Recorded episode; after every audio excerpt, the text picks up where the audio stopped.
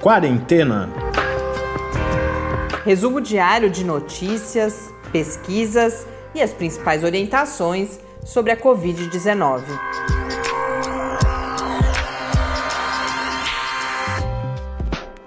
Quarentena, dia 142. Olá, começamos nosso centésimo, quadragésimo segundo encontro aqui no Quarentena. Eu sou Mariana Petson. E eu sou o Tárcio Fabrício. Hoje eu começo mandando um, um alô para a Lara, de Juiz de Fora, que escreveu para a gente já faz um tempo no, no Twitter, Twitter, contando que acompanha o podcast. Essa mensagem tinha ficado ali perdida, por isso a gente ainda não tinha respondido, Lara. Muito bom saber que você está por aí e está nos acompanhando. Desde já fica o convite mais uma vez, quem quiser falar com a gente, contar também que está por aí, sugerir temas, sugerir pessoas a serem entrevistadas, aproveitar e falar para Eliana, se estiver acompanhando, que hoje finalmente consegui combinar aquela entrevista. Logo, logo vocês vão poder conhecer também uma pesquisa muito interessante que foi sugerida por uma ouvinte fiel, justamente a Eliana. O e-mail é o podcastquarentena.gmail.com ou no Twitter, como a Lara, você pode conversar com a gente pelo Quarentena Cast. Hoje tem entrevista de novo, estou cumprindo a minha missão aí, minha promessa para essa semana de tentar trazer outras pessoas para conversar com vocês aqui no Quarentena. Hoje a gente fala com a Débora de Souza Santos, que é professora da Unicamp, da enfermagem, e integra aquele grupo que vem estudando Covid e gravidez. A gente conversou há algumas semanas com a professora Carla Polido, que é aqui do Departamento de Medicina da UFSCar, e hoje a gente fala com a Débora, que também faz parte desse grupo. Eles acabaram, elas, né, são fundamentalmente mulheres, se eu não me engano, é um pesquisador homem só. Eles acabaram de publicar um artigo sobre o impacto desproporcional, lembrando para quem não acompanhou, inclusive, que o que a gente falou nessa conversa com a Carla foi que o Brasil tem uma mortalidade materna de mulheres grávidas ou com crianças recém-nascidas muito maior do que o que tem sido identificado em todo o mundo. E agora a gente tem um, um outro resultado a partir desse levantamento que essas pesquisadoras fizeram, que é o impacto desproporcional da Covid-19 sobre mulheres negras. Então, mais uma vez, mostrando essa, o recorte de raça, essa questão da desigualdade no impacto da Covid-19. E falamos também de alguns, algumas novidades sobre tratamento, mas também sobre complicações da Covid-19, um estudo mostrando a permanência de distúrbios psiquiátricos após a cura. Fazia tempo que a gente não falava uhum. sobre esses impactos uh, psiquiátricos, psicológicos e neurológicos também, que é algo que cada vez mais vem se produzindo conhecimento sobre isso. Falamos de vacina, falamos de perda de olfato e de paladar. Hoje, bastante diversificada a pauta. Tentarei ser breve com as diferentes notas para que não fique um episódio muito longo. Mas começamos pelos números. Hoje no Brasil, 2.801.921 casos de Covid-19 registrados, com 95.819 mortes. Infelizmente, portanto, já voltamos ao patamar de mais de 1.100 mortes nas últimas 24 horas. Foram 1.159 novas mortes registradas no Brasil por Covid-19 nesse último período de 24 horas. No mundo são 18 milhões 142.718 casos, segundo a Organização Mundial da Saúde. Na John Hopkins, 18 milhões 387.725 casos, com 696.586 mortes.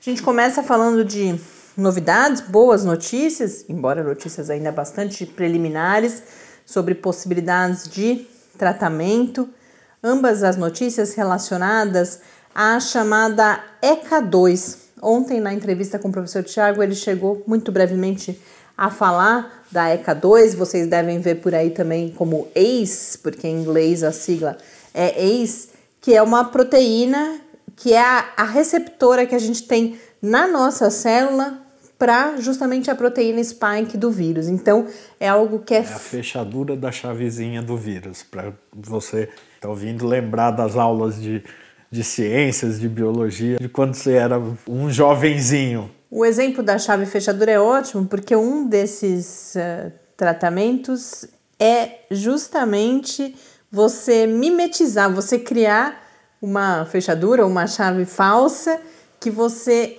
engana o vírus de certa forma e com isso impede a infecção.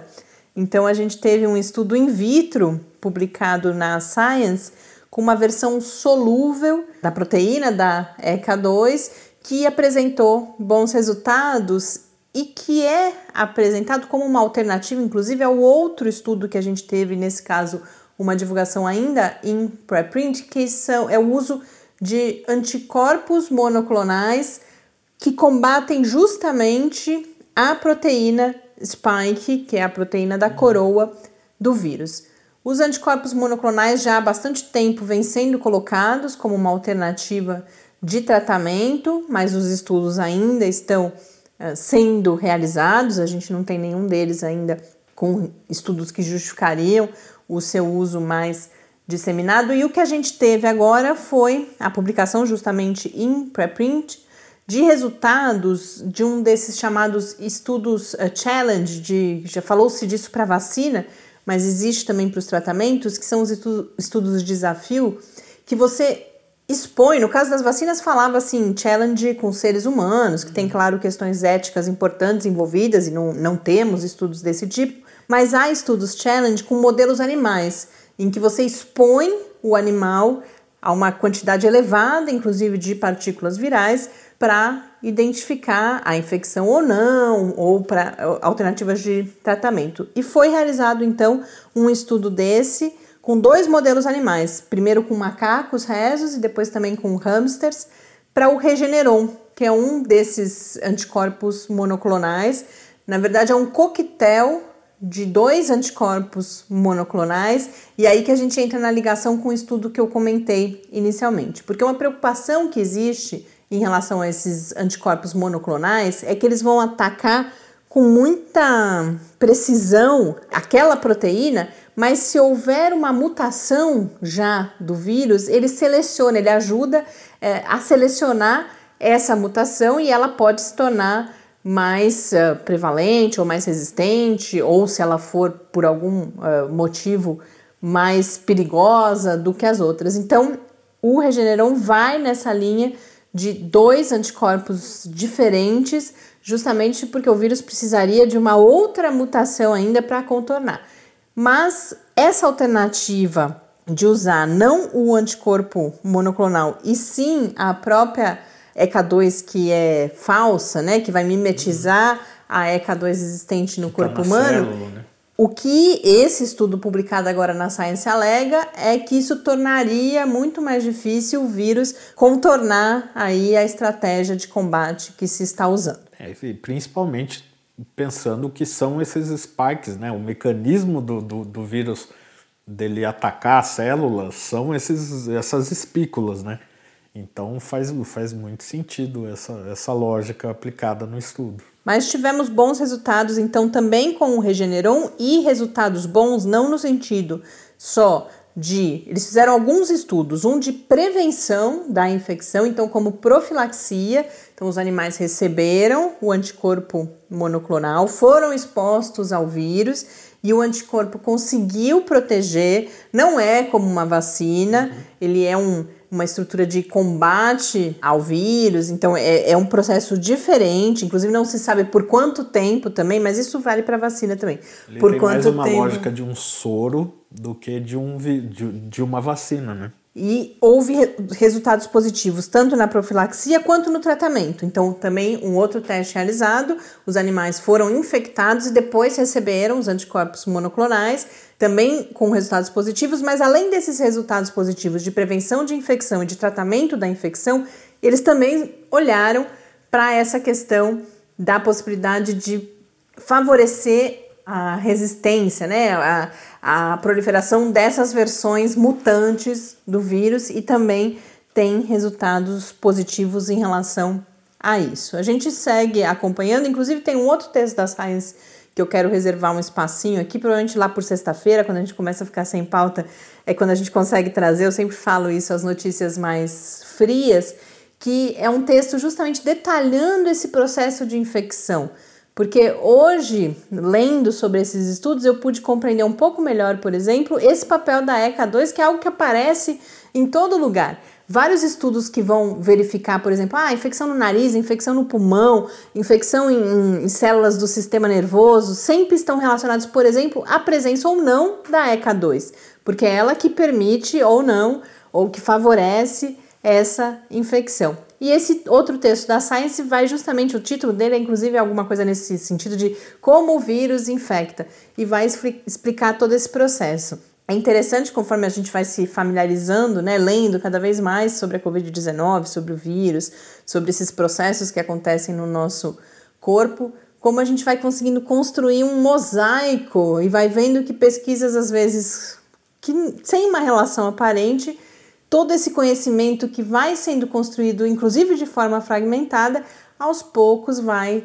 montando esse, esse cenário. Né? O que os pesquisadores, é claro, que já sabiam desde o início, mas para nós que não somos pesquisadores, conforme a gente vai construindo nosso próprio conhecimento, a gente vai entendendo onde que essas diferentes peças vão se encaixando. Mas enfim, resumo da ópera, temos resultados positivos aí de duas novas linhas ou de, de duas outras linhas de possível tratamento para a Covid-19. Lembrando que uma delas são resultados in vitro e a outra resultados em modelos animais. Então não estamos falando ainda de tecnologias, de fármacos que já estão eh, em fase de aplicação em larga escala. Essa é a boa notícia. A notícia preocupante é mais um estudo mostrando a permanência de sintomas ou de problemas derivados da infecção por Covid-19, mesmo após a cura da doença.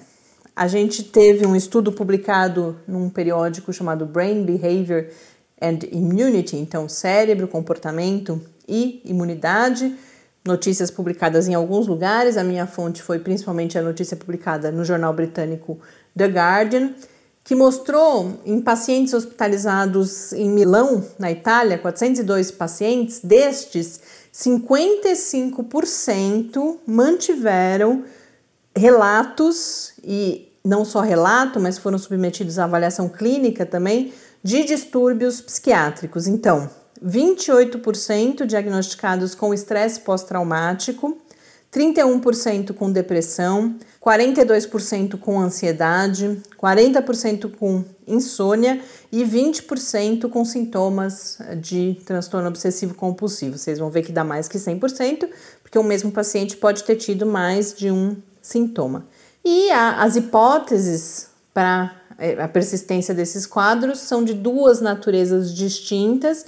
Pode ser uma questão fisiológica mesmo, da, da, inflamação, da resposta imune do organismo, porque a gente já tem estudos anteriores de outras condições mostrando que há uma relação entre alguns quadros uh, psiquiátricos e a resposta imune, a inflamação, mas também, é claro, podem ser derivados de estressores ambientais. Então, do próprio isolamento a que o paciente é submetido, da doença em si, que é uma doença potencialmente mortal, e isso causa essa angústia toda, o medo de infectar outras pessoas e os preconceitos, os estigmas relacionados à pessoa infectada por Covid-19. E o que o estudo, como vários outros nesse campo, tem recomendado é que novas pesquisas sejam feitas, porque isso é importante para a prevenção. Nesse caso, por exemplo, eles falam da importância de um tratamento precoce, que o tratamento precoce poderia evitar esse desdobramento. Mas, além disso, para que os sistemas de saúde possam se preparar para um conjunto de pacientes com novas condições, além daquelas existentes antes da pandemia, condições derivadas da pandemia, da doença em longo prazo. Falar de vacina um pouco, primeiro Lembra que a gente comentou primeiro todo um AUE em torno da parceria entre Fiocruz e a Universidade de Oxford e a AstraZeneca. Aí ontem a gente falou que na sexta-feira passada foi finalmente assinado um memorando, um memorando de entendimento, que é mais um passo na, na conclusão desse acordo. Havia ali um, recursos previstos e hoje foi dada uma coletiva em que o Ministério da Saúde falou que uma medida provisória para garantir os recursos, que é cerca de é, quase 2 bilhões de reais, que essa MP estaria em estudo no Ministério da Economia. Então, é, começa a haver, me parece, alguma demora, algum receio nessa história toda. Esperamos que não, que seja só o curso natural, natural né? de fato, de um processo desse tipo, porque, sem dúvida nenhuma, ninguém está colocando em xeque o fato de ser um acordo extremamente hum. importante. Lembrando, sempre importante esclarecer isso. Eu sei que quem ouve sempre o podcast já sabe, mas é, às vezes as pessoas ficam um pouco confusas que nós temos, nesse caso da vacina de Oxford, um estudo clínico sendo realizado no Brasil sobre a coordenação da Unifesp, a Universidade Federal de São Paulo, e isso que nós estamos falando é um outro aspecto, que é um acordo firmado ou a ser firmado entre o Ministério da Saúde brasileiro, através da Fiocruz, e a companhia AstraZeneca para aquisição de doses da vacina, para transferência de tecnologia isso tudo, é claro, considerando ainda a necessidade de que seja comprovada a sua eficácia. Mas essa é só uma nota rápida para a gente continuar acompanhando esse processo de, de, concretização desse acordo que já foi anunciado há tanto tempo. Estimo aí que é um, pelo menos uns dois, acho, né? mais né? até, eu acho, algo entre um e dois meses.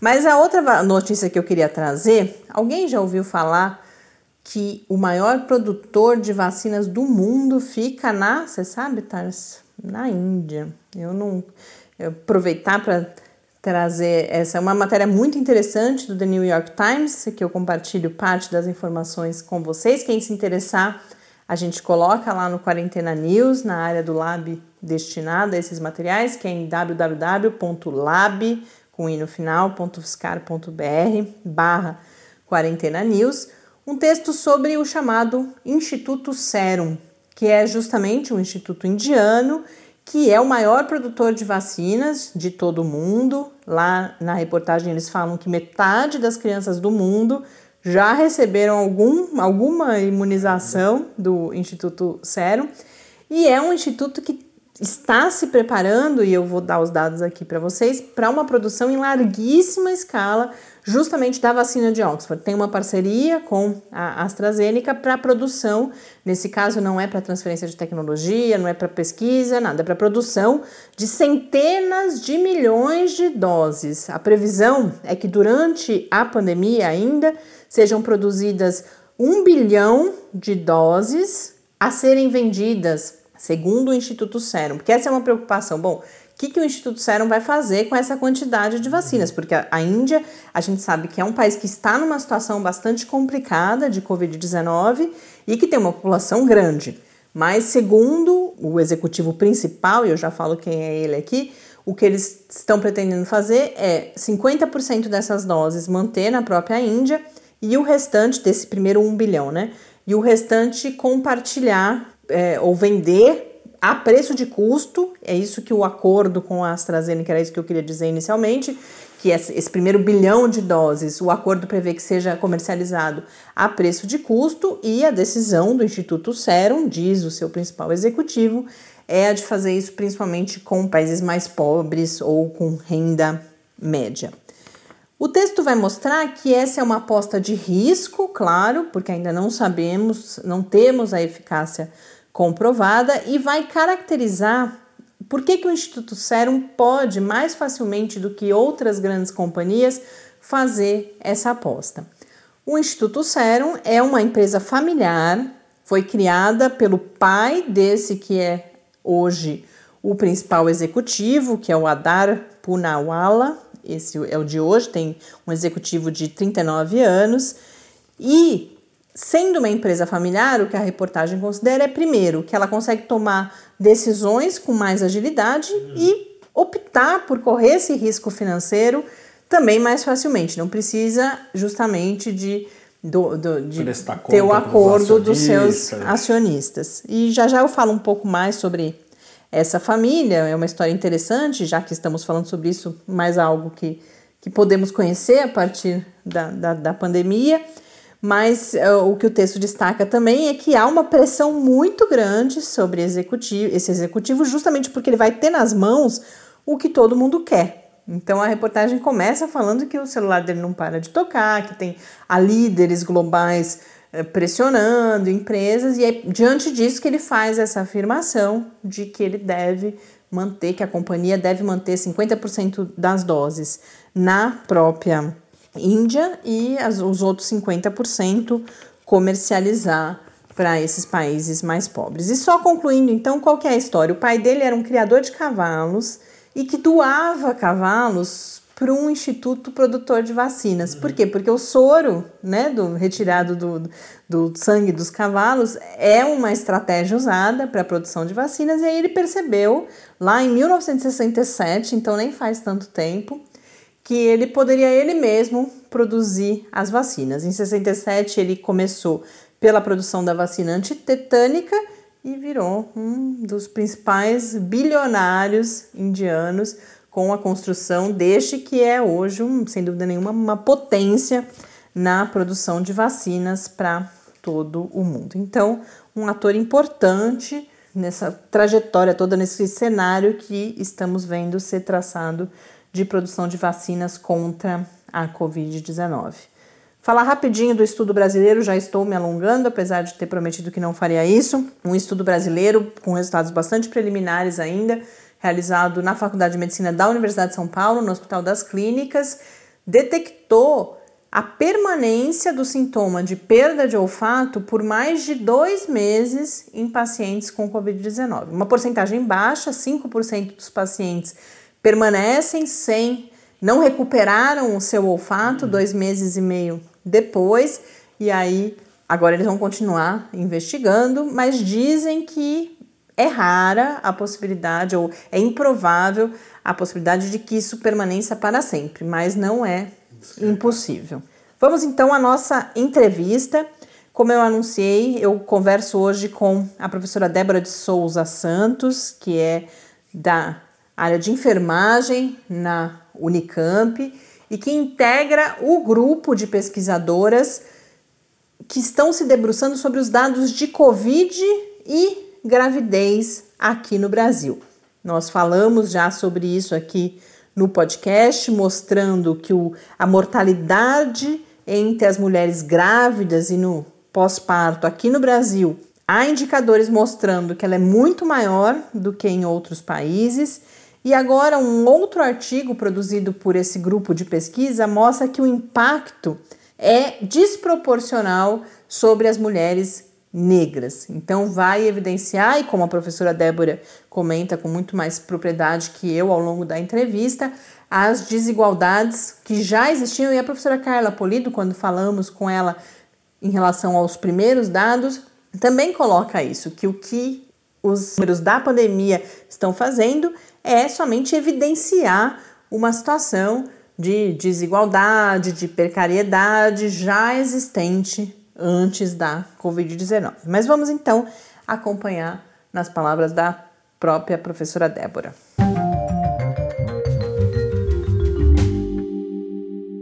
Professora Débora, muito obrigada por ter aceito o nosso convite. É uma satisfação poder continuar com você hoje a conversa que nós iniciamos com a professora Carla Polido sobre o trabalho que vocês têm feito, os estudos, as pesquisas de acompanhamento da situação das mulheres grávidas e no pós-parto durante a pandemia aqui no Brasil. A professora Carla falou das altas taxas de mortalidade quando comparadas com a situação no restante do mundo, e nesse novo artigo, vocês destacam o efeito desproporcional sobre as mulheres negras. Então, para a gente começar a conversa e a nossa reflexão aqui, gostaria de pedir que dados foram esses que vocês encontraram sobre piores condições de hospitalização, de necessidade de internação nas unidades de tratamento intensivo e de mortalidade entre as mulheres negras. Então, que nos dê, por favor, inicialmente, esse panorama, que números são esses que vocês encontraram na pesquisa até esse momento? Boa tarde, Mariana. Muito obrigada pela oportunidade de falar um pouco sobre, no, sobre os resultados do nosso estudo. Esse estudo ele foi realizado a partir da última publicação da planilha de domínio público do sistema CIVEP-GRIP, publicado pelo Ministério da Saúde e que incluiu os casos notificados de internação e de óbito por síndrome respiratória aguda grave de Covid-19. Nós extraímos os dados das mulheres grávidas e no pós-parto com informações completas no campo raça e comparamos essas informações daquelas mulheres classificadas como brancas e pretas e fizemos a comparação então entre esses dois grupos. Na análise, tanto as mulheres pretas quanto as mulheres brancas apresentaram um perfil médio de idade e também de comorbidade, semelhante ao perfil das mulheres brancas. Entretanto, quando a gente faz essa comparação de mulheres pretas e brancas em relação a sintomas na admissão e condição de internação com UTI e de uso de respirador, a gente observou disparidades. Por isso que a gente fala no artigo da desproporcionalidade do impacto da COVID em mulheres gestantes e puérperas brancas e pretas.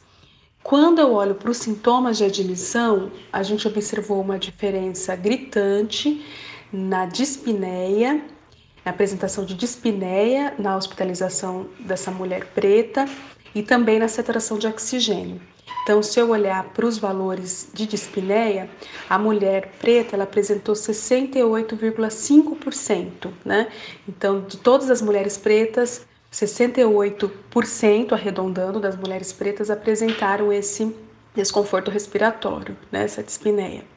Enquanto que as mulheres bran brancas apresentaram 54,8%. Então, uma diferença aí de 1,25 vezes superior das mulheres pretas em relação às mulheres brancas.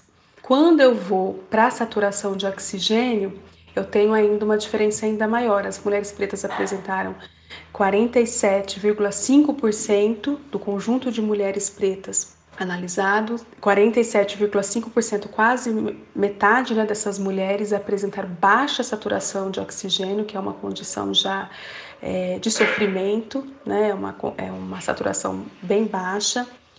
E as mulheres brancas apresentaram, o grupo de mulheres brancas apresentou 30,7%. Então, do conjunto de mulheres brancas apresentaram essa, é, essa saturação, ou seja, uma diferença aí de 1,5 vezes maior o grupo de mulheres pretas em relação ao grupo de mulheres brancas.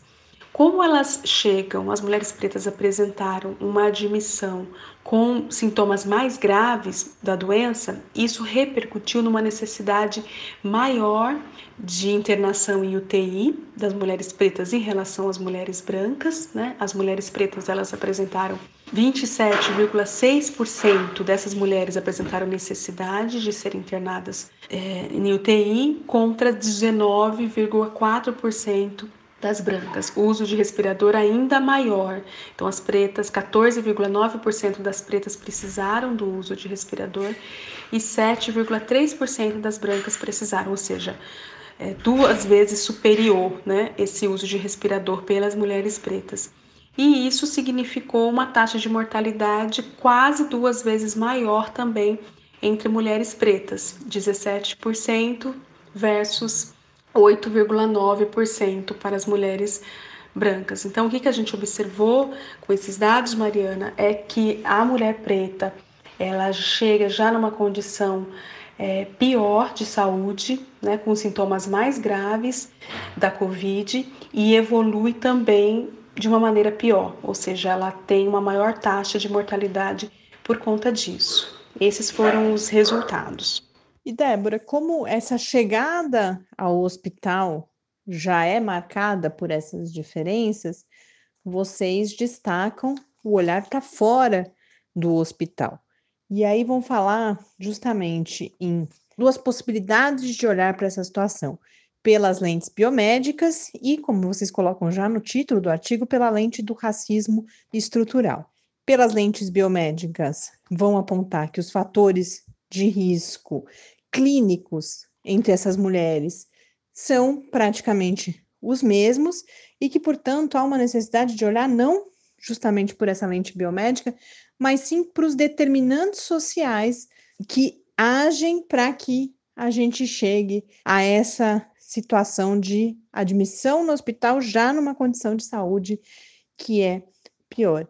O que significa? Se você pudesse detalhar, explicar um pouco para a gente que olhar diferente é esse, que vai mostrar que as diferenças no, no resultado final, nessas condições piores de saúde, até chegar, como você uh, explicou bem, a uma morte, a uma letalidade que é duas vezes maior entre essas mulheres é, negras, é, o, o que significa a gente falar nos determinantes sociais dessa condição, e que não são, portanto, as condições clínicas que são diferentes, mas sim que nós temos é, essa, outros fatores, e que fatores são esses operando ainda antes da chegada ao hospital para que tenhamos essa diferença tão grande entre mulheres brancas e negras. Então, Mariana, o, a nossa proposição para interpretação desses dados é de uma leitura amparada nas ciências sociais para entender o processo de saúde-doença, que é um olhar ampliado né, para esse processo de saúde-doença. A gente, nas, na medicina, na enfermagem, nas ciências da saúde, a gente tem historicamente se amparado num modelo biomédico para entender a saúde e a doença. E nesse modelo biomédico, a gente prioriza os aspectos clínicos e biológicos. Os aspectos clínicos e biológicos eles são importantes e inclusive determinantes. Porém, numa sociedade complexa, né, de pessoas que vivem em sociedade e que compartilham, né, de instituições, de comportamentos, de cultura, a gente precisa olhar também para os aspectos que estão permeando a vida, o trabalho e as relações dessas pessoas, para inclusive entender o processo de saúde e doença. Então, de acordo com a Organização Mundial da Saúde, os determinantes sociais da saúde são aqueles fatores que estão relacionados às condições em que a pessoa vive e trabalha. E são condições são fatores sociais, econômicos, culturais, étnico-raciais, que são aqueles que nós estamos é, focalizando aqui, né, que vão influenciar na ocorrência de problemas de saúde.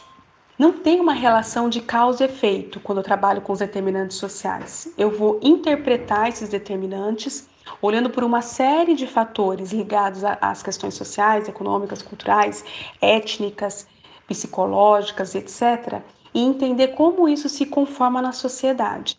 Para entender os dados, né, nós observamos que as relações é, desiguais étnico-raciais, elas estão por trás desses dados alarmantes né, e muito tristes que nós observamos. Então, se a gente analisar a história brasileira, a gente vai ver que os quase 400 anos de escravidão que nós tivemos nos rendeu, né, nós, nós temos a herança de um racismo estrutural que permeia todas as relações sociais, culturais e políticas da nossa sociedade, né, que é marcada pela dominação e exploração de, de grupos étnicos, né, especialmente os povos africanos escravizados, né, que vieram da África e foram escravizados no Brasil, e os indígenas latino, nativos.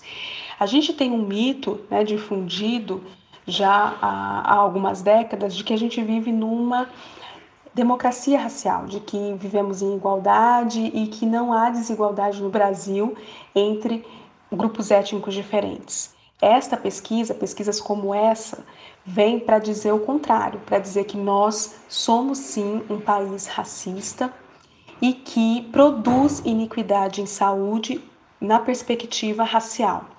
O nosso dado, ele traz um dado no contexto de pandemia, mas a gente também cita alguns estudos recentes né, que trazem isso numa perspectiva mais ampla, fora do contexto de pandemia. Então, a gente cita um estudo, né, Nascer no Brasil, que destaca as disparidades raciais no atendimento de mulheres negras e mulheres brancas. Então, colocando né, que a mulher negra é aquela que menos tem consultas de pré-natal, que tem mais dificuldade de ter acesso aos serviços de saúde, que inclusive tem menos acesso à analgesia no parto, né, o que é algo bastante desumanizante, violento, né, e que está é, mostrando para gente, né, de uma maneira bem contundente, que esse racismo ele é muito presente. Então a nossa proposta é de fazer essa análise dos dados a partir dos determinantes sociais, mostrando o impacto desta iniquidade na vida dessas mulheres, né? Que isso começa fora da hospitalização, fora do serviço de saúde, né? Está na vida dessas mulheres. Então, são mulheres que vivem em piores condições sociais, né? Que têm menor renda, com subempregos, sofrem mais violência, sofrem com abandono, muitas vezes estão sozinhas, né? São mães solo que precisam cuidar sozinhas de seus filhos, sem amparo, sem rede de apoio. Então, toda, toda essa conjuntura estrutural que marca a estrutura social brasileira, o racismo e o sexismo, colocam essa mulher aí na base da pirâmide social brasileira e ela acumula todas essas opressões. E isso tudo dificulta a chegada dessa mulher até o, o serviço de saúde. E quando ela chega, quando ela consegue adentrar esse serviço, ela está nessas em piores condições e isso acaba é, resultando no impacto nega, mais negativo, pior ainda, mais trágico ainda em relação à mortalidade por Covid.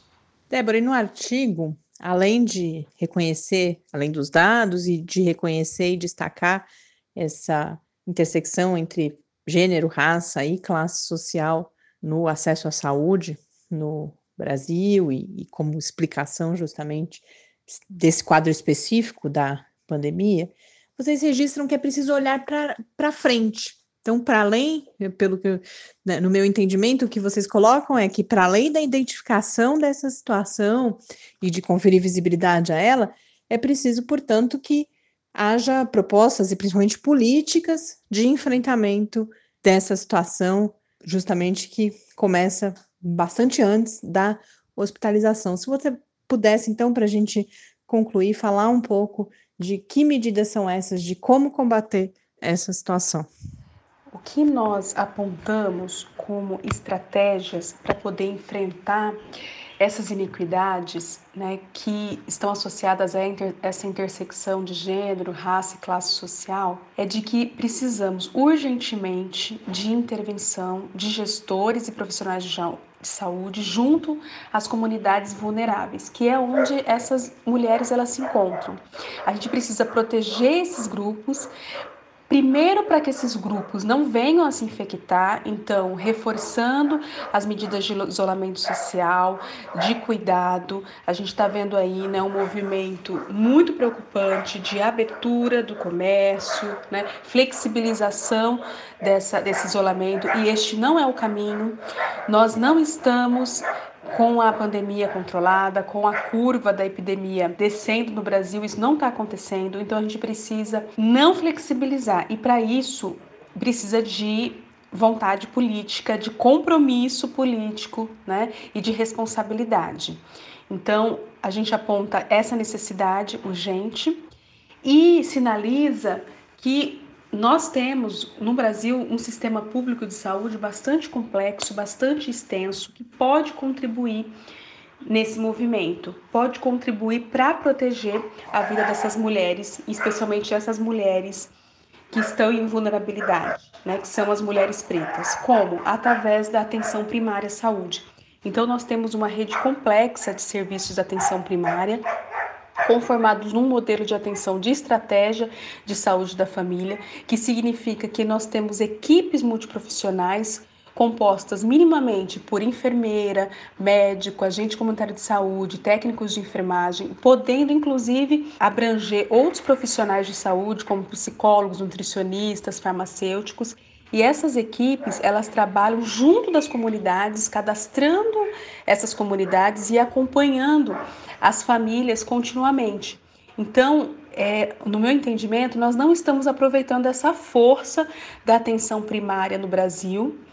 Para você ter uma ideia, Mariana, mais de 60% das comunidades elas são cadastradas na atenção primária à saúde por meio da estratégia de saúde da família. E a priorização da estratégia da família é justamente as, as comunidades mais periféricas e mais pobres. Então, a gente já tem esse dispositivo do Sistema Único de Saúde, mas ele não está sendo adequadamente utilizado. Inclusive, o cuidado às gestantes é uma diretriz da Estratégia da Família, é um programa dentro da Estratégia da Família, então essas mulheres elas precisam ser acompanhadas por essa equipe multiprofissional neste momento, para que o manejo dos casos ele, ser, ele aconteça ainda na comunidade. Primeiro, prevenindo para que elas não venham a se infectar. E caso isso aconteça, caso a infecção aconteça, que o direcionamento dentro da rede de atenção seja a tempo, para que essa mulher ela seja assistida adequadamente e não evolua a óbito, né? Então a nossa a nossa, a nossa mensagem final no, no estudo e que é a nossa luta né, do cotidiano enquanto pesquisadoras da área da saúde, enquanto profissionais, eu sou enfermeira de formação, atuo na docência na área de saúde coletiva, desenvolvendo ações de ensino, pesquisa e extensão, então eu desenvolvo assistência na extensão, então eu estou também ali é, em contato com essas comunidades, né? eu vejo a força da atenção primária para colaborar nesse sentido. Mas para isso a gente precisa de mudanças políticas. E são mudanças que direcionem, que redirecionem esse aparato que nós já temos, que nós já temos construído, que é essa rede complexa do Sistema Único de Saúde. Então, assim, é, um, é o que a gente costuma dizer no grupo, né? Com o grupo que está olhando para esses dados, que é o grupo de é, pesquisadora, pesquisadoras da área de obstetrícia, né, que estão acompanhando de perto os dados de, de Covid em gestantes e puérperas, é que os dados eles não dizem, eles gritam, né, eles estão gritando a urgência e a catástrofe que está sendo é, a Covid no Brasil e especialmente para os grupos vulneráveis. E que diante desse grito a gente precisa tomar uma ação e é uma ação responsável, que seja uma ação responsável e coletiva. Débora, muito obrigada pela essa oportunidade de conversar com você, por essas informações e essas reflexões tão importantes e por todo o trabalho do grupo que nos abre justamente essa possibilidade da ação que você menciona e que a gente segue atento aqui para poder voltar a falar sobre ele a partir do, dos dados que você, vocês vêm produzindo continuamente. Muito obrigada. De volta à quarentena, eu conversei então com Débora de Souza Santos, professora da Unicamp, e a gente segue acompanhando os resultados produzidos pelo grupo de pesquisa em Covid-19 e gravidez. Para encerrar aqui, como a gente vem falando nos últimos dias bastante sobre o retorno às aulas, sobre a questão da educação na Covid-19, queria só compartilhar muito rapidamente que o secretário-geral da ONU, o Antônio uh, Guterres, destacou agora, recentemente, o, o que ele chamou de catástrofe geracional, que é a grande quantidade de jovens e crianças sem acesso à educação por causa da pandemia. São 100, mais de 160 países que interromperam em algum momento as atividades, isso afetando cerca de um bilhão de estudantes, e isso resultou na produção de um relatório pela ONU que coloca como mensagem principal que em países em que a pandemia estiver controlada, repito, em que a pandemia estiver controlada, o retorno às atividades escolares com segurança, e isso é importante a gente destacar também, com segurança deve ser uma prioridade. E dizer que deve ser uma prioridade significa realizar investimentos. A gente veio falando aqui ao longo dos últimos dias que não é simples e não é barato adotar todas as medidas de precaução para que o retorno às atividades possa se dar. Então, acho que isso é importante ficar muito presente no debate público sobre isso também aqui no Brasil. Sim, há uma importância do, da retomada das atividades escolares mas a pandemia precisaria estar sob controle, que na maior parte dos estados brasileiros não é verdade, e além disso, é preciso um investimento e um planejamento para que essa retomada possa se dar com segurança. É com essa mensagem então que eu termino mais um episódio aqui do Quarentena. Um abraço, até amanhã. Até amanhã, fique em casa. Quarentena é uma realização do Laboratório Aberto de Interatividade para Disseminação do Conhecimento Científico e Tecnológico da Universidade Federal de São Carlos, o LAB da UFSCar, do Centro de Desenvolvimento de Materiais Funcionais, CDMF, e do Centro de Inovação em Novas Energias, o CINE. Pauta, produção e apresentação: Mariana Pezzo e Tárcio Fabrício. Arte e design de Henrique Mateus. Desenvolvimento web, Eduardo Martins. Edição de áudio, Lucas Stefanuto. Apoio Fundação de Amparo à Pesquisa do Estado de São Paulo.